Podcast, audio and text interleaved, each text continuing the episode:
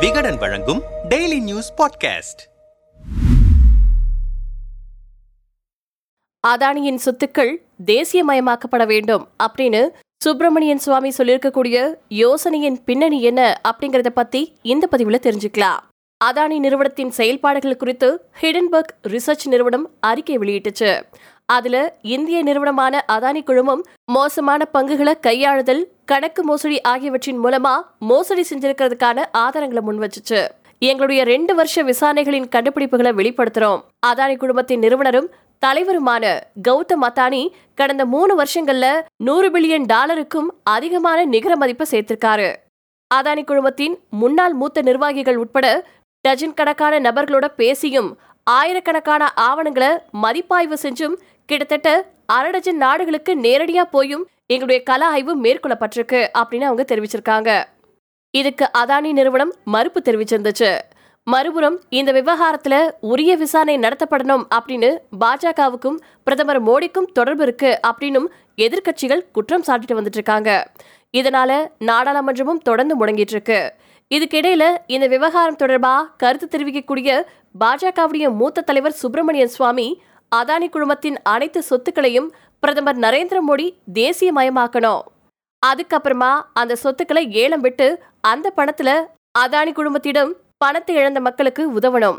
அதானியுடன் காங்கிரஸ் கட்சிக்கு தொடர்பு இல்ல அப்படிங்கிற மாதிரி சில பேர் பேசுறாங்க. ஆனா அதானியுடன் பல காங்கிரஸ் கட்சியினர் தொடர்புல இருக்கிறது எனக்கு தெரியும்.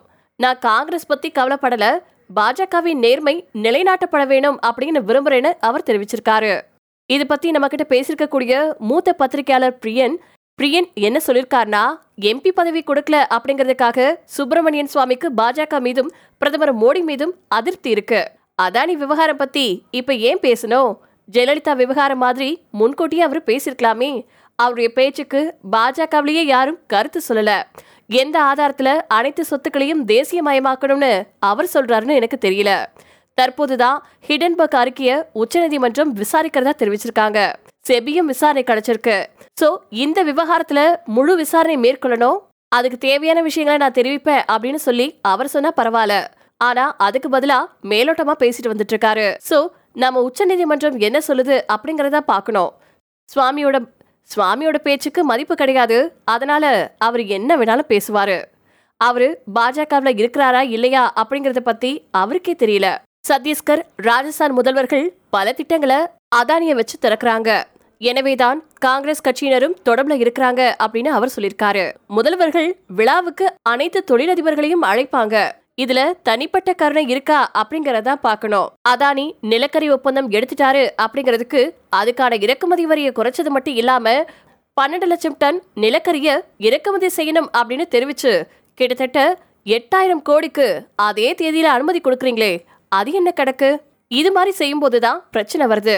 இப்படி எத்தனையோ விஷயங்களை கொடுத்திருக்காங்க அப்படின்னு அவர் சொல்லியிருக்காரு.